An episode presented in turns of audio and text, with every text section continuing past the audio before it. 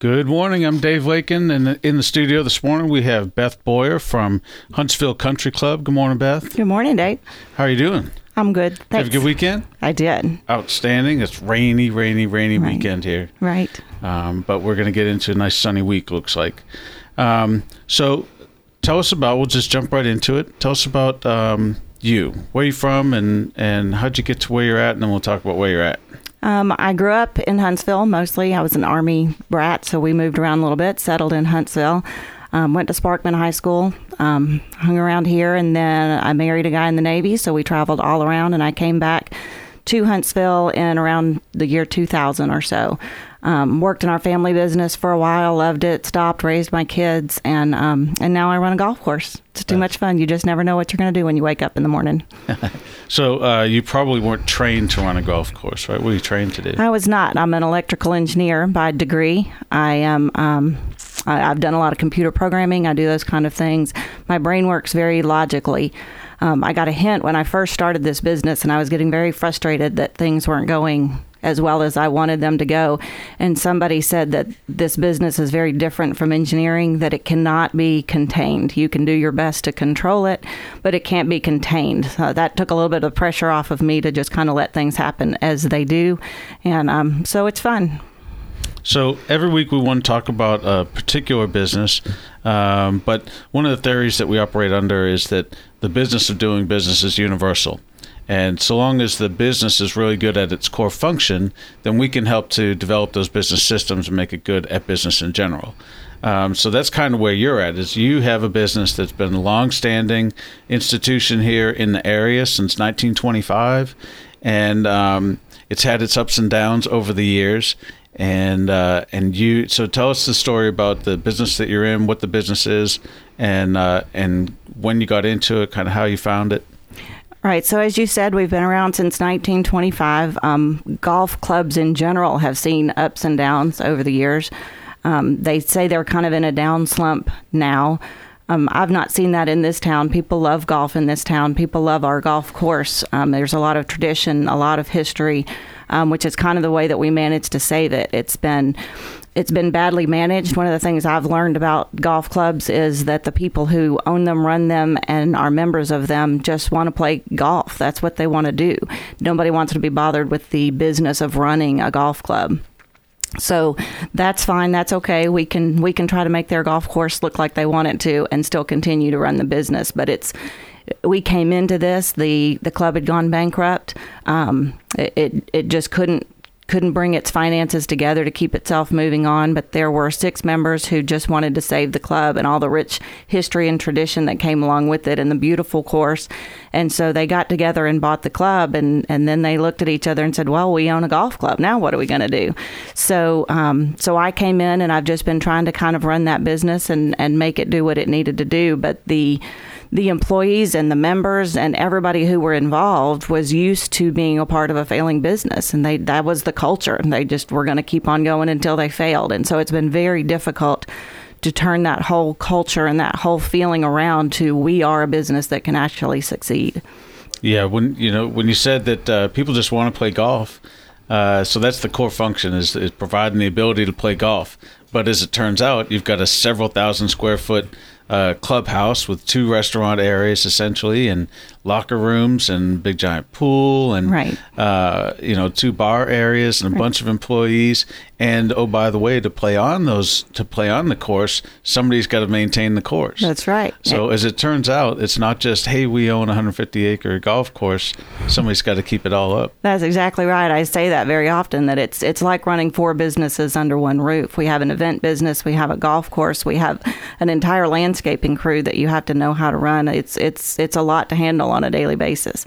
And managing the the cash flow of it is, uh, I'm sure, a headache. Oh yes. Um, and the and the people. How many total employees do you have, have there? Um, it varies a lot depending on what the weather is outside, but um, somewhere around 30 employees. Yeah. So that's a, that's actually a good number of employees. Right. Uh, for for what you would just think it's just a golf course. Right. I thought that a lot before I got started in this business. So uh, one one of the things that we are going to talk about over the course of the next hour is um, the struggles that uh, that you have come up with. When did you get into the golf course? I started in December of last year. And when did the partners buy it? They bought it late July, early August. All right, but it probably took a while to handle that transition and Yes, and there there was a person in, in my position there who was doing everything that she could do to hold the place together. Um, it just was a lot more work than one person could do, and so um, so I finally got in there and started working and, and hired a few people to help us. Cool. All right. Well, um, let's see. There's a number of things we can talk about. Uh, uh, you want to start on the course, or you want to start in the in the clubhouse? Well, since our course is looking better, we can start there. Um, we've just hired a new ground superintendent who's fabulous. He comes to us from Florida, um, and the Greens are already happy to see him, and our members are happy to see him, and so that is definitely looking up. All right. Uh, well, uh, we're going to go to a break here in a minute, and then uh, when we come back out, we'll we'll talk about various people problems and and what it takes to maintain a 150 acre golf course uh, when it's been in decline for a number of years. So we'll be back in a minute.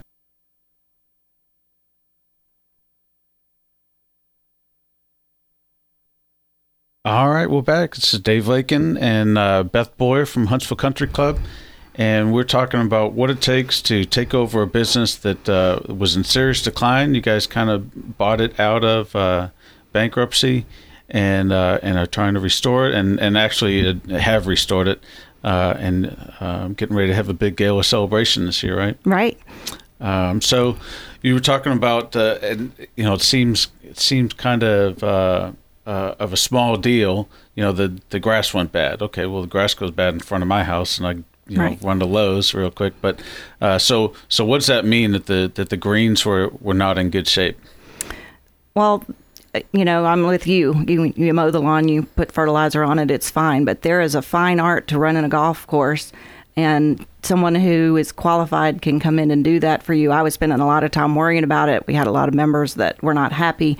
Um, so we hired a qualified guy to come in and take care of it. So now that's one one more thing off my plate that we can, you know, if you hire qualified people, they can handle that. So Yeah, I was amazed when when I got in there with you, and one of the one of the first things we did was took a drive around the greens just to see what we were talking about, and uh, you know, on the putting greens, uh, that grass is really short and had actually been cut too short and not watered enough, and you know, had had gone down to the roots, Right. and um, and then you know, at one point we saw the guys putting sand on the greens, and and that I didn't understand that. Right. And I didn't it either. really and an art. everybody has a different theory about what needs to be done, and everybody has lots of advice. I was hearing it all.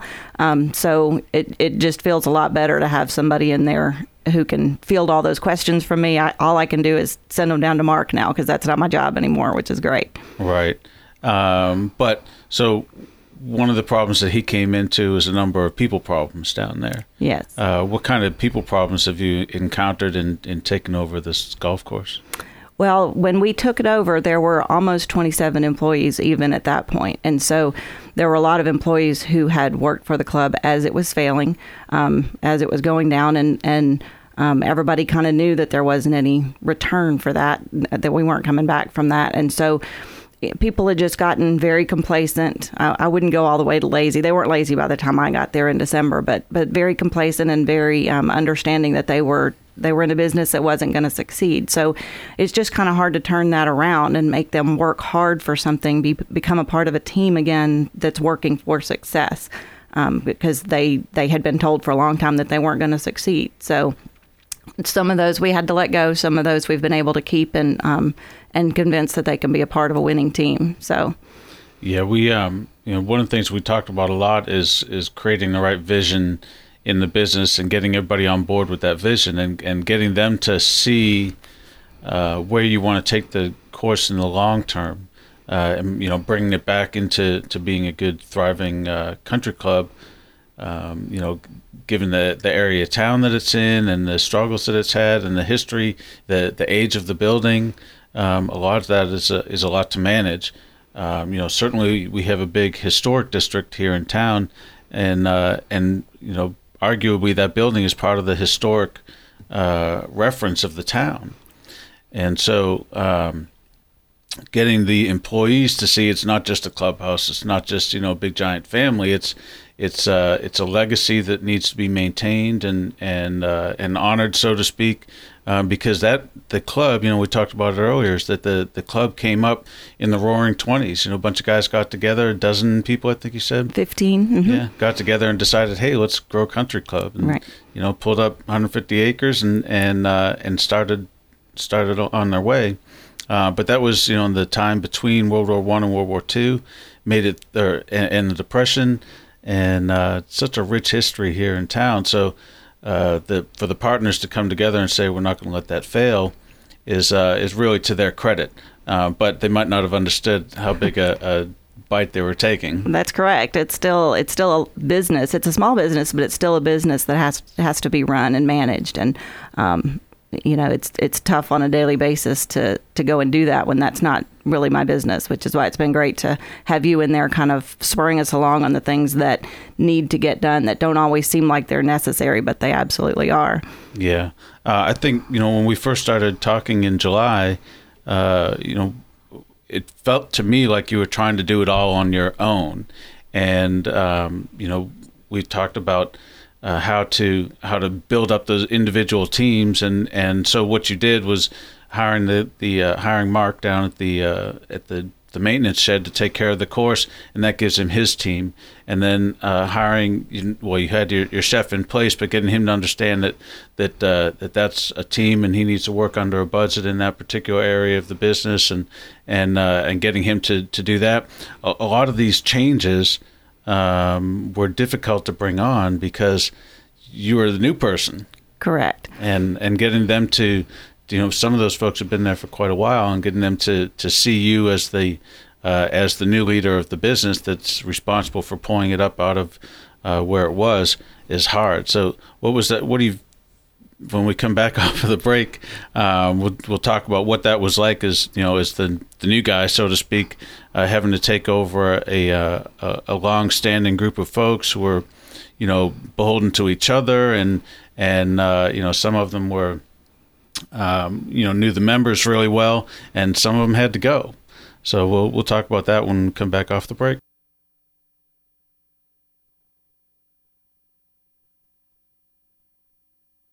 And we're back. I'm Dave Lakin with Action Coach Business Coaching in Huntsville, and in the studio with Beth Boyer of Huntsville Country Club.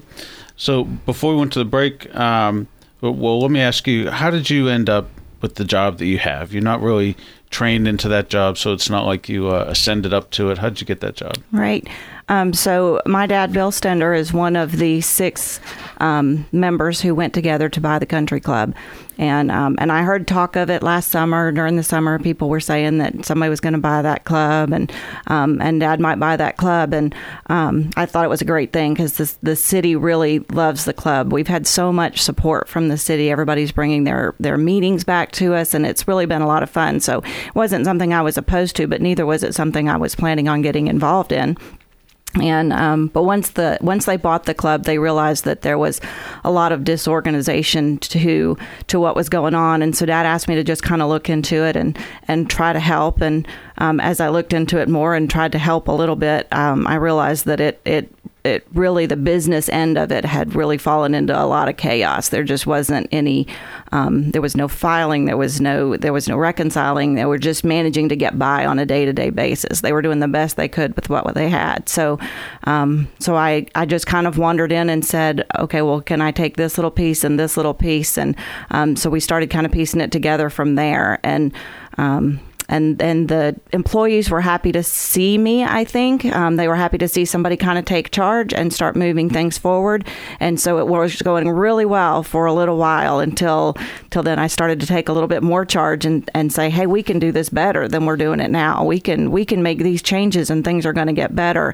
And um, and at that point, I felt like I was a four year old put in charge of the playground, and all the eight year olds didn't want to play with me anymore. They um, they they weren't really fighting against me. I never heard any disagreement. They just weren't doing what I was asking them to do. So we've worked through a lot of that. I think they see the value in what I'm asking them to do. Um, the ones who aren't are beginning to understand that I'm going to keep asking until they do it anyway. Um, so I, I think we're beginning to pull ourselves out. We've seen some um, some months where we didn't lose as much money as other months. We're not a completely profitable business yet, but we're getting there.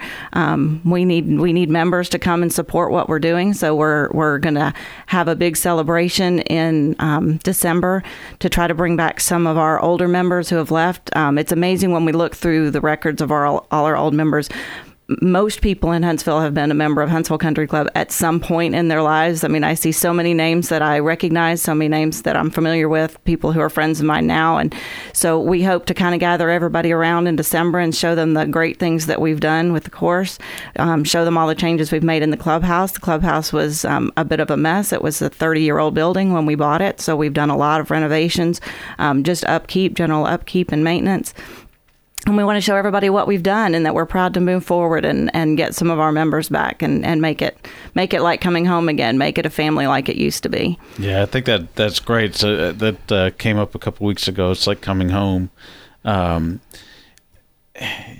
some of the uh, the the problems that you've had in there is is because people you know everybody wants to get in there and pick up the pieces and do whatever they can to help out but what that creates is a lot of overlap in the job assignments um, one of the things that that you know I like to do when I go into business is work with the owner to make sure that everybody in the organization chart once we've developed the organization right. chart that everybody has a, a, clear concise job description so that they know exactly what their jobs are uh, because often that overlap between the jobs is where the ball gets dropped a lot well i thought john was going to do it and john thought i was going to do it and nobody did it because it's on both our you know perceived job descriptions and and so it just didn't get done um, so by creating really good um, specific job descriptions, you can get rid of a lot of that overlap and keep those balls from getting dropped. But from the job descriptions, you can create KPIs or key performance indicators, which are the, the markers by which you determine if a person is doing a good job or not. Um, and you know, one of the things that we've talked about is o- over time, you know, you discovered how unhappy people are in there, and a lot of times people are unhappy in their job because they don't understand number one what their job is, and number number two what good looks like. Right. Um, so by going in and creating those KPIs and having regular discussions with people uh, over, you know, these are the things that I expect you to be doing. This is what you know when I think of, the, of a good job being done here uh, you know, with measurable results, this is what a good job looks like to me. And if I'm the one evaluating you and you know what good looks like to me, then all of a sudden it's a lot easier to do a good job. Right. Uh, but it's it's such a simple concept that people brush right past it, or they, you know, the the managers and owners uh, say, you know, I don't have time to manage down to that level. Well, then we got to go find ways to find time. Right. Um, so, you know, uh, talk about a, a, little bit about job descriptions and KPIs and how they've made a difference so far. I know we've still got a lot of ground to cover with them, but we do have a lot of ground to cover. When when we found Dave, we were I mean, we were in Groundhog Day. Dave affectionately calls it that, but we, we really were. I mean, every day was get up and um, and just manage what we had to get done that day. And so we're trying very hard to kind of focus on what we can do to point ourselves in the right direction for the future. And I think that creating an org chart and creating these KPIs is important. Um, I've had an employee that I, I thought I was going to have to let go. Um, she was creating um, havoc with our coworkers and with me and with the members, and it was difficult. And um, but instead of letting her go, I thought, well, I'll give her one more chance and I'll talk to her about what it is that I expect, what my expectations are from that job, what she's absolutely not allowed to do, um, and what would be considered unacceptable. And she's completely turned around. She's a star employee now, and I'm so happy that we were able to keep her. She loves being at the club and she loves the loyalty that we showed to her. So, um, so letting people know what their job is supposed to look like is absolutely important for them to be able to perform that job and be happy in it. So um, I'm learning as I go. I'm, I'm not a manager by degree and I'm not a leader by nature. So it's been a lot to learn.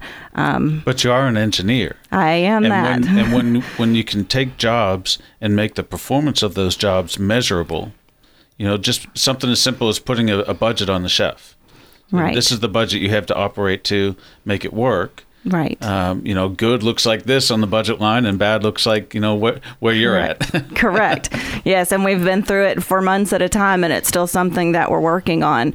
Um, you know, not to speak out of turn too much, but when we got there and it had gone bankrupt and nobody was paying attention to the business, um, there just was a lot of, of waste and abuse, especially in the kitchen department. Um, and that had just become normal. Um, all employees ate for free. Right, we're a that was- family operation. We're, We're a family everybody out of the operation. That's exactly right. And, um, it- you know, if that's a business decision that everyone wants to make, then you can work around that. But you have to track that and you have to measure how much food you're giving away for free, um, how you're going to work that into your business plan. You can't you can't just give food away for free indefinitely without at least knowing how much of that food you're doing. So, um, you know, people didn't didn't want me to stop that. The employees didn't. The board was holding me to a budget um, that we couldn't possibly meet while everyone was still eating for free. So um, that was a difficult culture to turn around, and um, and, and we still do have. Um, programs in place where they do some days eat for free. There are some items that they get for free. We've put some controls on it. And when they do that, they um, bring it into our system and they comp it out for themselves. So at least now I know how much food is being eaten for free or discount. Right. Yeah, and we you know we talked about things along the way like measuring waste coming back off off of the uh, dining room and things like that. Um, but understanding understanding those budgets, understanding the waste, understanding uh, you know how necessary it is to live within the budget uh, became vital. You had three different vendors that supply groceries basically to the restaurants, and all three of them were competing against each other, and and the sales pe- people from those. Uh, from those organizations were, of course, trying to increase sales Correct. uh, by manipulating your chef. Correct. Um, that's absolutely correct. And, um, you know, that's the nature of that business. And it was, again, a business I wasn't familiar with, so I didn't understand that's what was going on. Um, all of the vendors were very helpful to us. And um, so we thought that they were our friends and they were helping us. Um, and I'm sure in their hearts they were, but it's a business plan for them. And they were, they were increasing their sales and they were selling us food that we didn't need. And, um, and it took a long time kind of to understand that. Um, so we have moved all of our business to Halsey Grocery. I can't say enough wonderful things about them, and um, and you know we are happy to be supporting another local business. Um, that's a good thing to us, and one of the reasons that we switched. But we had had good comments that they would help us with our budget, and they have. They've been great with us. Yeah, that's that. Uh, that made a big turnaround. I know uh, financially in getting that under control. Um, so uh, we're going to go to break again, and when we come back, we'll we'll talk a little bit more on people, and then um, we'll be wrapping up the show.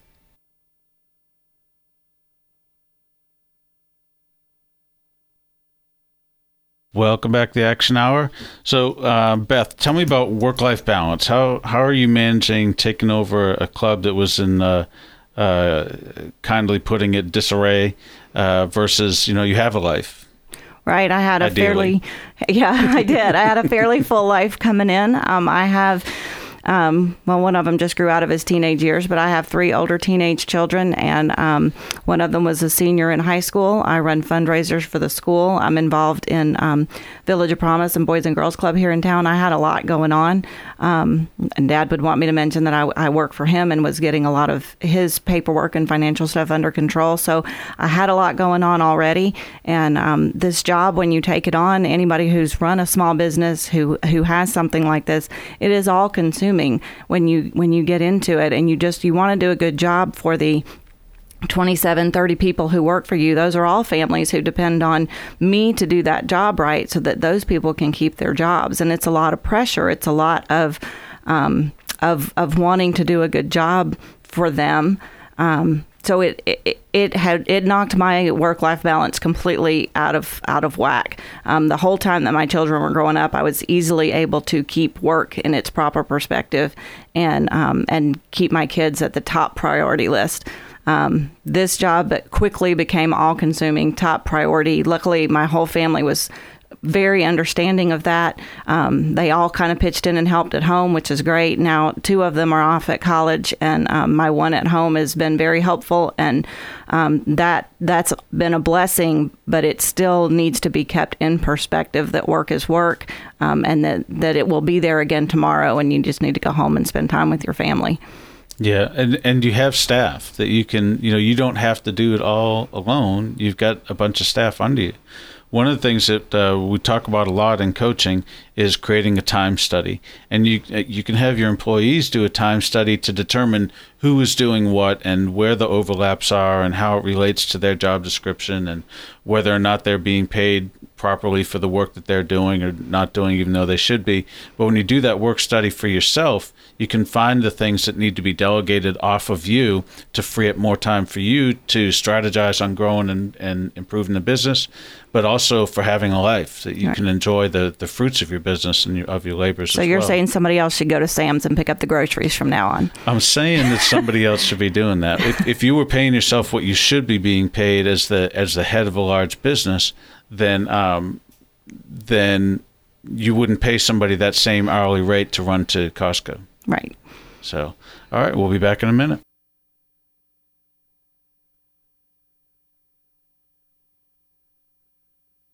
Welcome back. Um, so, Beth, um, we got a big party coming up. We do. Let's talk about the party. Excellent. Um, tell me. So last week we were talking about uh, the invitation list. So how do you know who to invite to come out to celebrate the 90th anniversary of a big institution in town. Right. It's um it's going to be fun to kind of go back through our records and try to get that. It's going to take some time, so I will have to get some help in there. Um, maybe get some members to come in and help me and figure out which ones are still in town, which ones maybe aren't alive anymore. We've been around a really long time, um, so we can call that list down. We we really hope to invite many many old members. Um, some of the uh, important people in town to come and help us celebrate. It's our 90th anniversary. It's a huge celebration for us. You've been in business through 90 years of mayors and senators and congressmen and state legislators and and uh, and you know I tell people often that a business exists at the will and pleasure of the market. Right. If uh, to the extent that you solve a problem in the market, the market will allow you to exist and you've existed for 90 years. So the market has upheld and taken care of Huntsville Country Club for 90 years and created an institution there. So you have the opportunity to thank Huntsville and the county for keeping you alive and well for 90 years and that means everybody's invited. Right absolutely. Everybody's invited. We'd, we'd love to have everybody come in and see what we're doing. Um, another thing you mentioned history and there's a ton of history there. Um, we were in business through the civil rights movement through all of that in, in alabama and um, so one of the things that's been fascinating and interesting to me since we've been there is to see people come in the building who at one point in their own lives they weren't allowed to come in and be a customer in our building.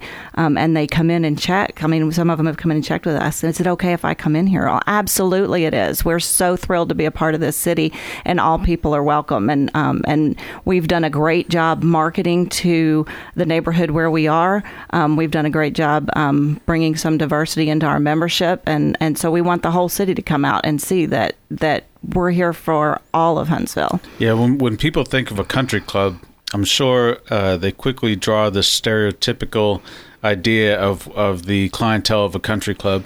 Um, but you're right in between UAH and A and M, and uh, and you do have a really diverse body in the country club. And Oakwood University has a corporate membership now, so um, mm-hmm. we are we we have a great opportunity to serve all people of Huntsville. Yeah, and uh, and so that that uh, I don't want to say that makes you unique here in town, but it it uh, you know just it goes back to that feeling of it's like coming home and it's coming right. home for everybody. Right. Um, and that that long history i'm really looking forward to the party because it you have the ability to invite everybody. It's going to be a real um, the the week that I came in and I, I started going through there was there was paperwork everywhere and there were boxes everywhere. And you know I was trying to go through them at least start getting stuff put away while I was learning the business. And we have all the original stock certificates of people who bought the original stocks in in 1930ish 40ish um, so we'll have some of those kind of things out on display old pictures old newspaper articles all those kind of things so people can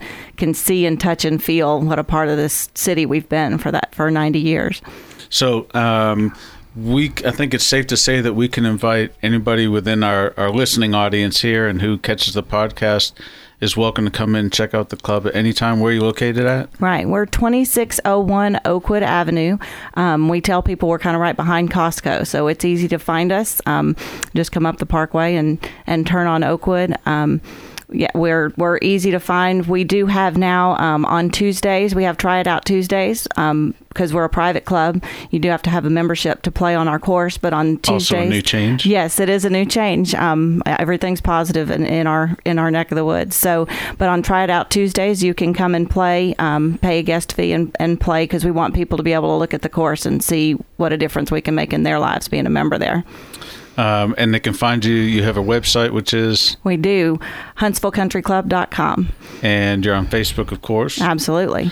And if anybody's looking for me, I'm at actioncoach.com slash Dave Lakin. Uh, I'm also Dave Lakin Business Coach on Facebook.